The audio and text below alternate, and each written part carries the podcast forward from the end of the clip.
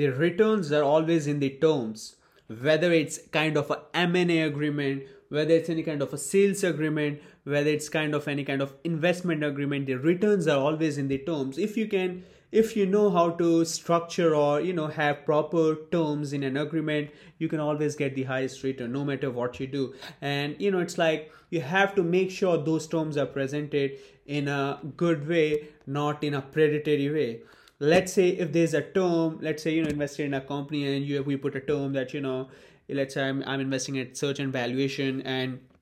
you know if the company got 2x or 3x valuation i'll have the right the company to you know basically buy back my shares right? So i don't want that term to be on the first page of a term sheet. I want that term to be on the last page of the term sheet. Why would i want the most predatory thing in a term sheet on the first page? So basically you know you you can structure things in a different way basically but having the right terms will give you very good basically returns